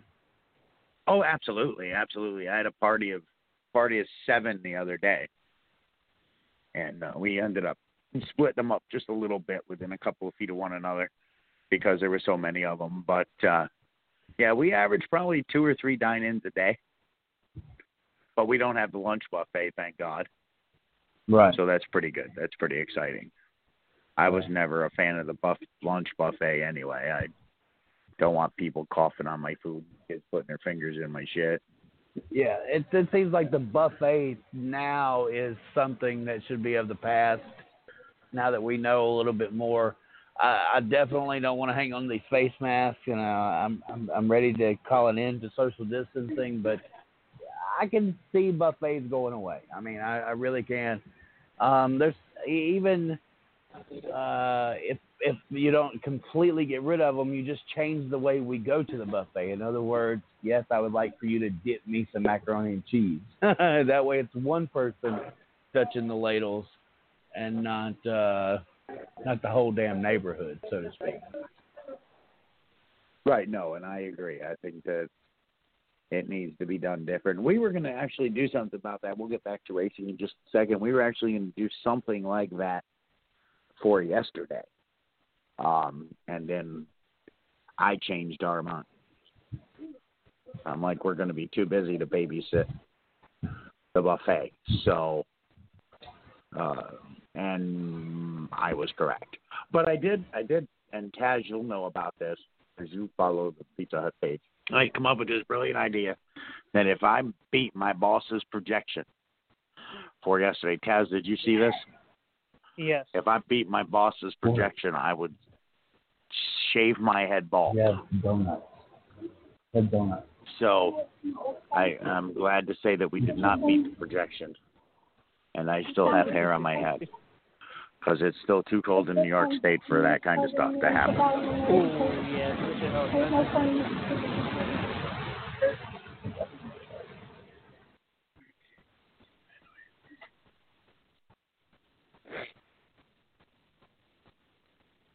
But uh, so speed weeks this week we got Clash tomorrow, seven o'clock on FS1 or MRN. Uh, Wednesday, um, only practice at noon and qualifying at 7:30, both on FS1 and MRN. Thursday will be Truck Series first practice, Cup Series duels at Daytona. Uh, practice for the trucks at 5:35 on FS1 only. Uh, duels at 7 o'clock on FS1 and MRN. Friday the 12th. One o'clock is practice for ARCA Menard Series. Trucks qualifying at 310 on FS1. Uh, in terms of ARCA Menard Series, I'm not sure any broadcast deals for that, but I do not see one listed as of right now. Um, Track pass. Xfinity Series. Check the uh, Xfinity Series. Uh, 4:35 practice on FS1. Uh, Truck Series race um, on Friday, 7:30 p.m. Um, for the next Era Energy 250 on FS1 and MRN. Saturday, February 30th. Uh, Arca Menards qualifying at 8:30 in the morning. Uh, Cup Series practice at 9:30 in the morning on FS2 and MRN. Xfinity qualifying coverage starts at on FS2 but switches to FS1 at 11. That starts at 10:40 a.m. Uh, Cup Series final practice at 12:05 on FS1 and MRN.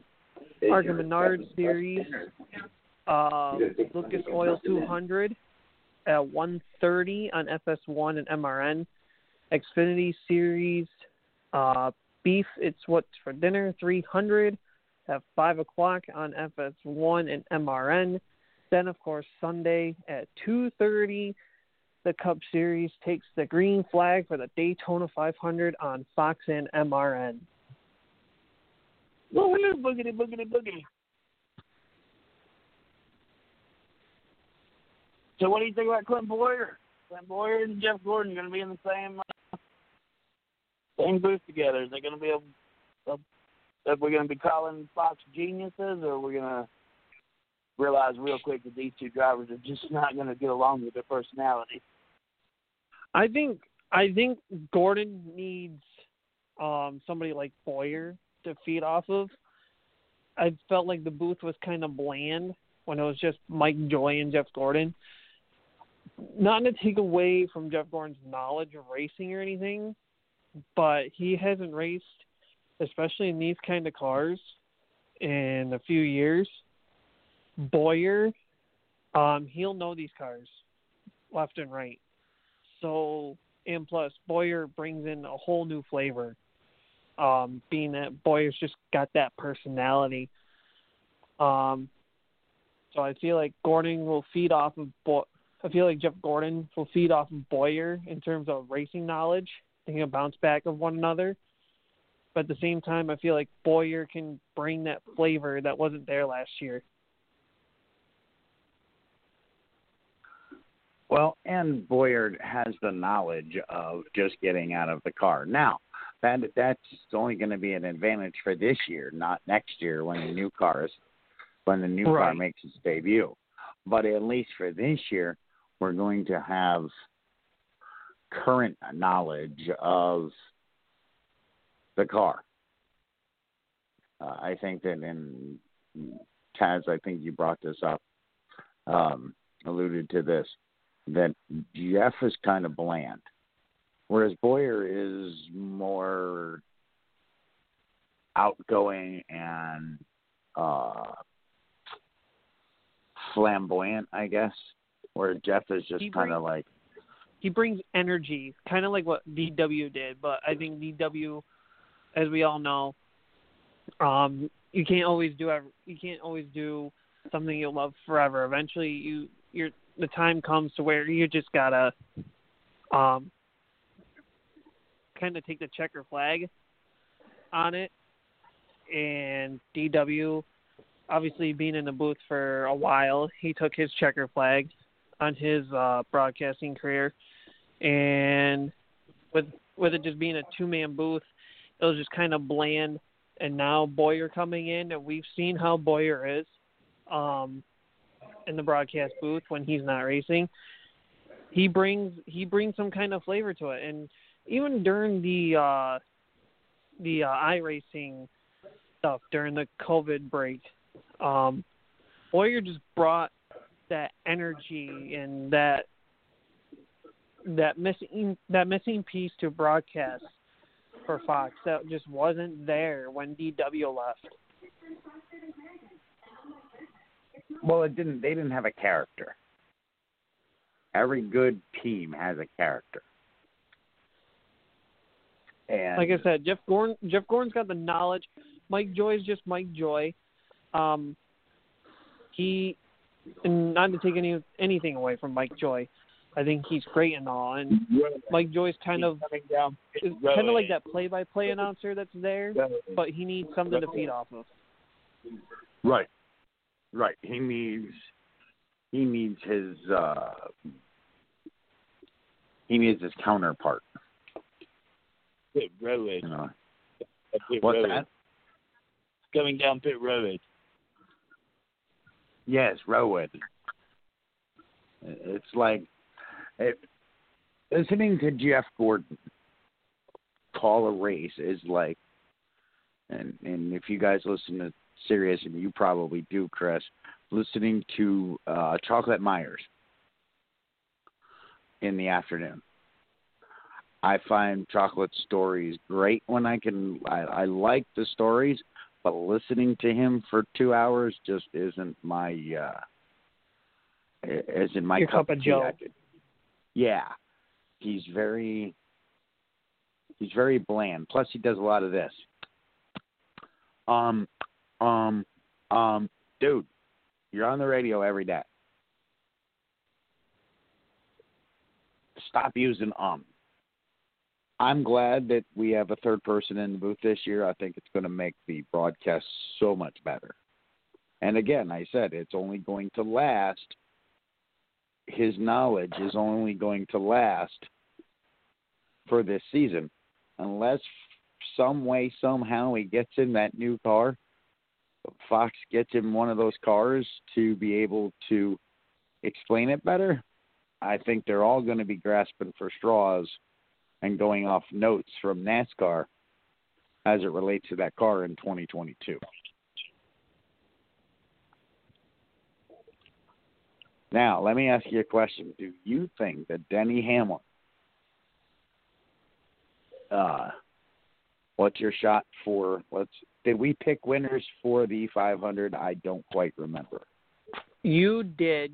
Chris, I think, was going to. He joked about Bubba, but he did not. I did not make my pick for the Cup Series for Daytona. No, And then we were going to talk about Xfinity and trucks for a tad bit tasting. Correct. Correct. So let's uh we'll we'll hold off on your two predictions for for Daytona. Uh my wild card pick for Daytona is the 1990 Daytona 500 champion Derek Cope. No, I'm just kidding. Whew. I'm just. What? You think I was serious? I was I was really hoping you weren't.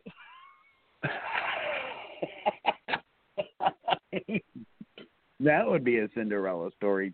Thirty-one years later. It'd be a story. I don't know. I don't know if it's Cinderella worthy, but it'd be a story. Well, it would it would almost be uh it, it would he pro- would probably make him the oldest driver in NASCAR to win a race. Uh or to win the 500, I should say. That Isn't- would be isn't my he guess. the oldest to enter? He might be. 2021 Daytona entry list. Yeah, he might be the oldest. He might be uh I know he's He oldest might of the the field, I believe. But wouldn't he be the oldest to ever enter the 500? I don't know, Chris, are you there? Yes, I'm I'm here. I think right, James I'm trying- Hilton was the oldest that uh that entered the Daytona 500. Morgan Shepherd may hold that though. I'm not sure if he broke. I, I think James Hylton did break that though. Uh, Morgan Shepherd was the uh the oldest, and then uh James Hylton attempted the qualification. But uh, Derek Coates, what 62? He how old is Derek? I believe he's in his mid or early 60s. All right, time to look that one up. Yeah, that's what I'm doing. Yeah, I mean, you know, that's good publicity stuff. Derek and, uh, you know, he's uh he's got a new book coming out, a new documentary or something coming out, and uh, you know, it, it'll uh it'll help sell the book. So, uh, and he's guaranteed a spot in in, Yeah, in the Daytona 500. So. Yep, he uh he is 62 years young. So if he were to pull that off and win it, Handsome Harry was out there winning at 56 and 57, and, and I believe Mark Martin was winning at 55. So uh-huh. it's, it's only in this last decade did we have drivers that started retiring at 37. Uh, Carl Edwards. you still sound upset about that. I think that was the smartest. I'm still upset And- about that. I, and you know, we don't hear much about him. He's kind of like falling off the radar, and Exactly that was strictly by design. Exactly. That was strictly by design. I want to bring something up before we continue. What do you think of? And because I don't remember this last week, what do you guys think of? Uh, oh, well, who's that new musical artist that jumped on the NASCAR bandwagon? Pitbull. Pitbull. Pitbull. Well, Pitbull's been in the music business for a little while, but uh, interesting. That's all I'm saying. I guess. Um, I guess in a way it fits though, because when Justin Marks got Daniel Suarez to be his driver, so you have that international flair from Daniel Suarez, and I think with Justin Marks bringing in Pitbull as part owner, um, kind of helps bring out that international flavor to NASCAR. So them doing that, I think, kind of pays off in an international basis. Um, it, I don't know how much Pitbull will do in terms of NASCAR for this race team, but I guess time will only tell. I think it's good for. I think it's good for uh, name dropping. I think it's good for. Uh, I think it's good for publicity. But like you said, as far as what he'll bring to the table besides a bank account, uh, I'm not quite sure. And only and only time will tell. You know, guys, So I've seen years ago with the uh, the the Terry Bradshaw, the Kenny Bernstein team. These teams created out of popularity, basically, of of, of the car owner. Even the Harry Gant car uh, was a side prop to some actors, Burt Reynolds and uh, a few others. Right? I mean, they were they were all tied into those cars. Very few of them have been successful, but that's old NASCAR. This is the new NASCAR, and unfortunately, guys like Andrew Murstein, he doesn't he doesn't bring in sponsorship. He doesn't bring in uh, the the flair, the flash that NASCAR needs to sell sponsorship. It used to be you could bring in a big name actor or somebody like Terry Bradshaw and Troy Aikman, and uh, you would hope that their names would help sell sponsorship, and I guess in a way it did. But you were competing against guys like Kodak and uh, Texaco and Goodwrench and uh, you know these cars that you were very familiar with. Well, these days the sponsorship structure is not the same anymore, and I think a little bit of flash and a little bit of flair will actually help bring uh, the sponsors as it was intended to in the in the 90s and maybe the late 80s when we started seeing this trend starting to happen. It, did, it wasn't successful then. The geographics of racing has changed enough now to bring in somebody like Pitbull in. Well, Pitbull's going to bring his his sponsors on board, right? And so it's popularity.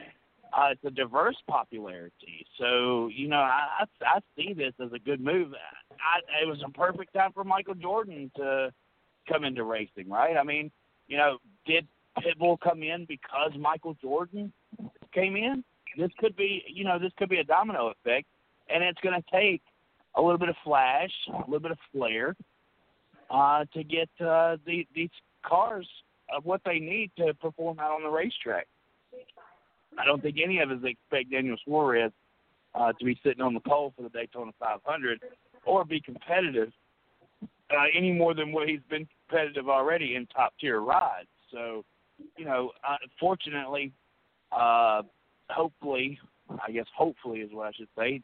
Pitbull understands that uh, he's gonna have to be in this for a little while uh, before uh, before they actually see some headway gained. But uh, you know, I, I think that the geographics changed, and this is actually a, a good move for Spire. And this is uh, you know a connection into a a an agency, an ad agency that has created a race team called Spire Motorsports. They're you know they they're actually a former uh, what what uh, agent for drivers.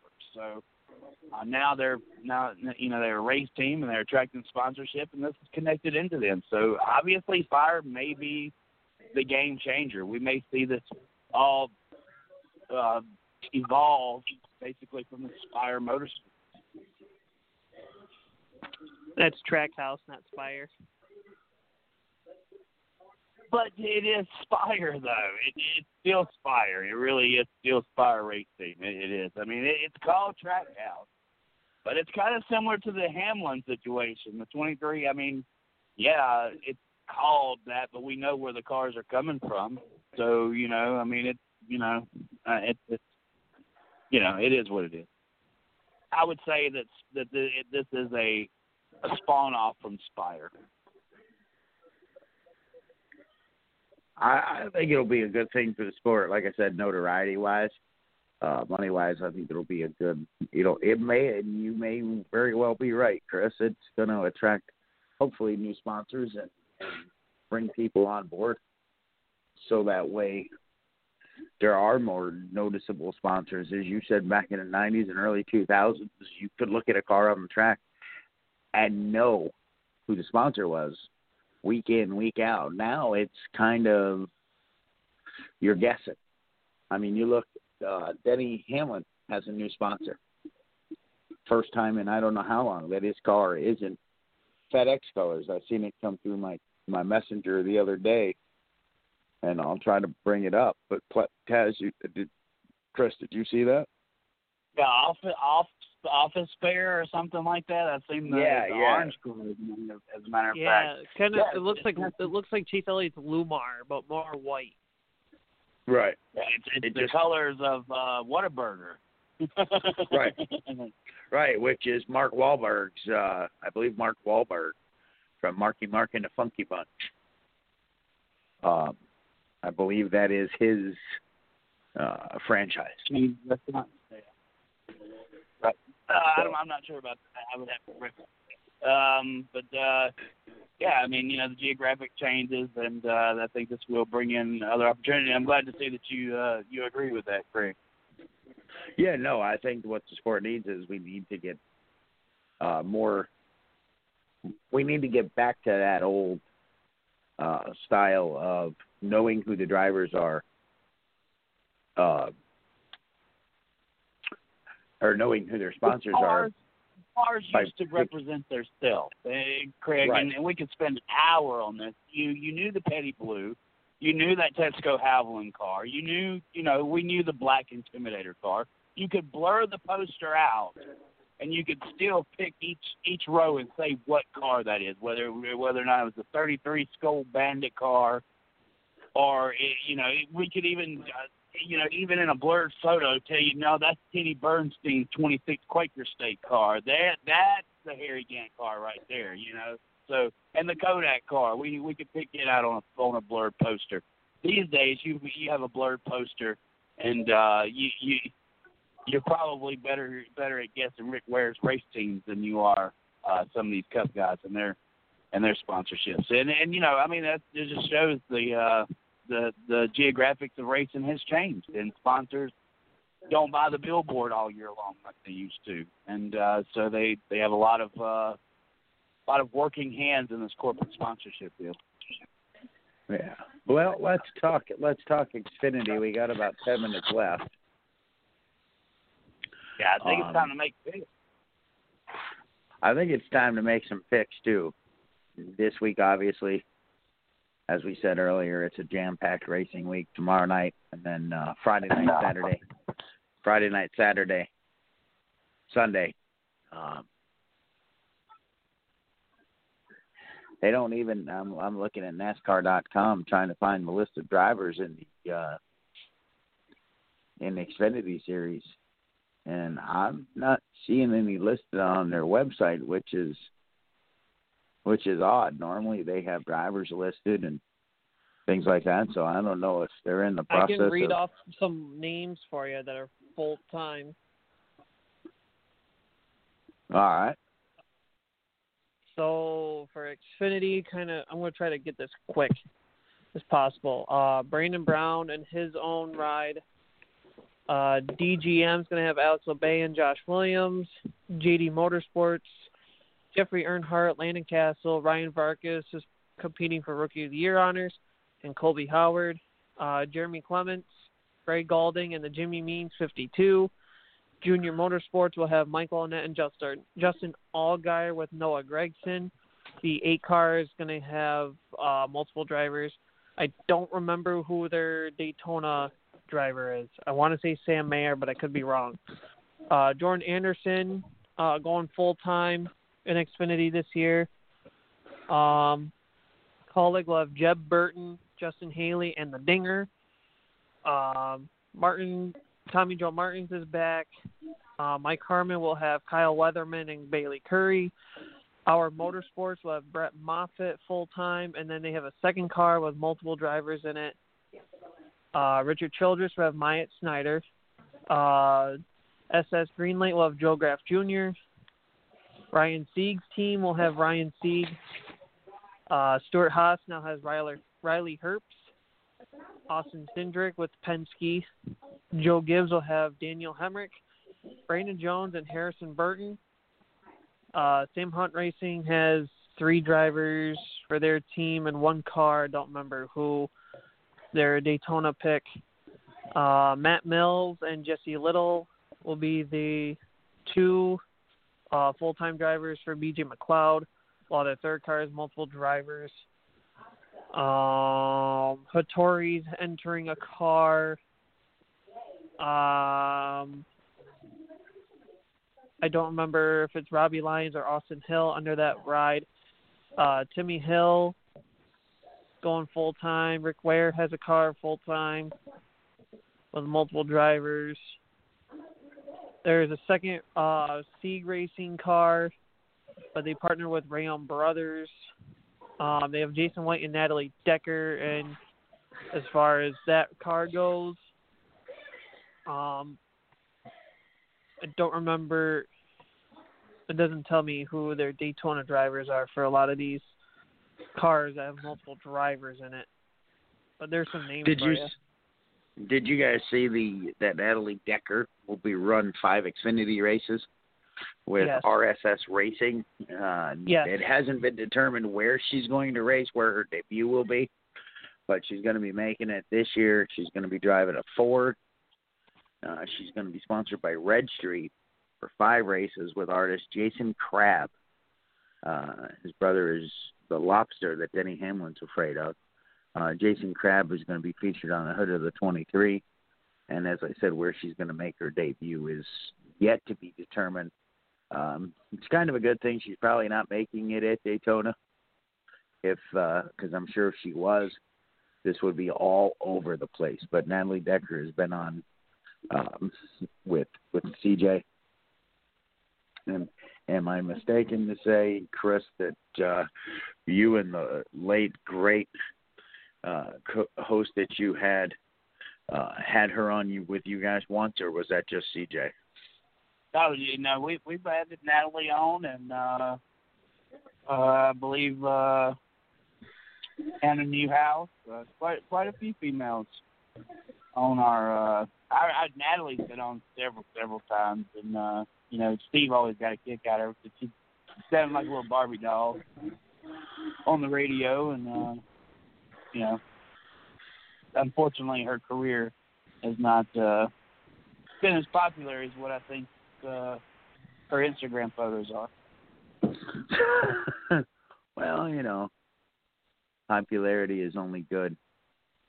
And and we won't get into it, but she got in trouble a couple of weeks ago and So I'm I'm glad to see that she's on the, and that may be why, that may be why the race team has not mentioned where her, her debut will be as of yet because she's uh, still uh, taking care of her sensitivity issues. But you know, that is what it is. All right. There, we've got about four minutes left. Pick, pick time. Yeah, we're gonna to do this quick, man. So, uh, yeah, Hannah, Hannah Newhouse, she's been on several times. My uh, my Daytona pick for the Xfinity. I'm going out on the limb here, but I love this kid. He's out of uh, Kannapolis, North Carolina. Um, no, it's not Dale Jr., but it's Daniel Hemric. Daniel Hemric is number 18. He's going to bring home uh, the Xfinity win. He's gonna hemorrhage a win. The truck, in the truck series, I know it. That sounds crazy, but old Stewart Friesen, uh, he's had uh, he's had all winter long to get it figured out, and uh, I think that uh, he's going to put the put the nail in the coffin. He's going to start the year off with a win instead of uh, us having to wait all year again. Uh, he's going he's going to do it early, and then my Daytona 500. I won the Daytona 500. Uh, pick. It's a toss up, guys. But you know what? I got to go with what I know. Happy Harvick. Happy Harvick in that number four. He's going, and and I hope I hope I don't give him bad luck. But uh, Kevin Yeah, Harvick 'cause uh, is my pick for the Daytona 500. yeah, because you uh Hey, every time you pick him, you get in trouble. I know every time, every damn time. Taz, what's your pick?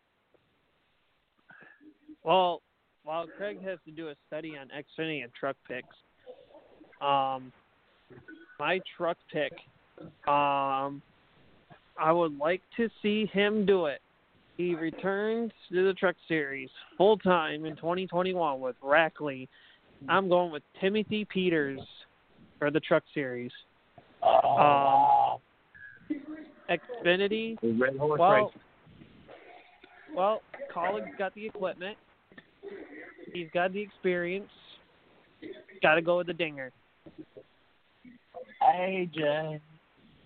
And AJ Cup Series, in Cup Series, he's he's good in super speedways. He's won photo finish races at Talladega. He finished second last year. Ryan Blaney. Oh, oh, oh, oh, oh, Ryan Blaney. That's a Penske four.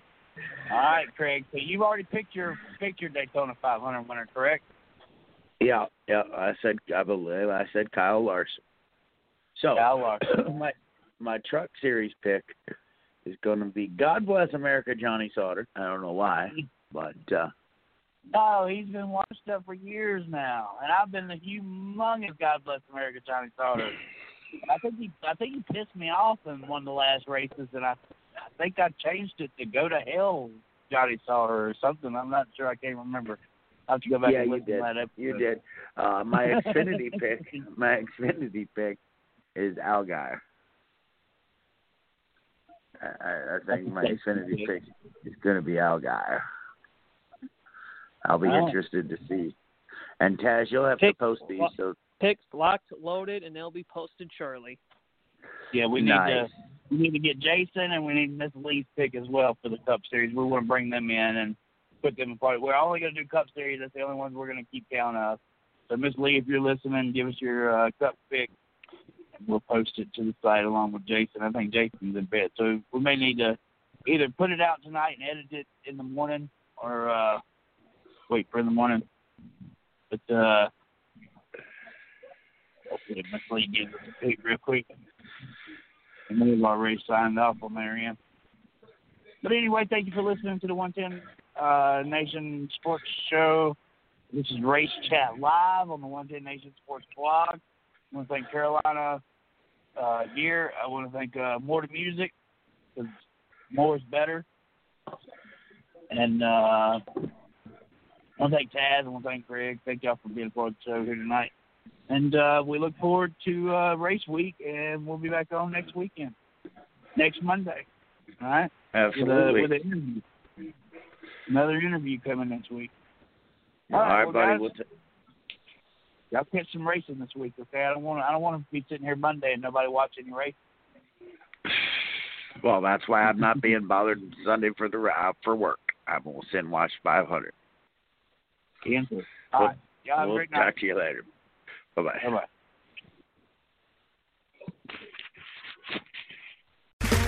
Okay, round two. Name something that's not boring. A laundry? Ooh, a book club. Computer solitaire, huh? Ah, sorry, we were looking for Chumba Casino. That's right. ChumbaCasino.com has over 100 casino style games. Join today and play for free for your chance to redeem some serious prizes. ChumbaCasino.com. No purchase necessary. Void where prohibited by law. 18 plus terms and conditions apply. See website for details.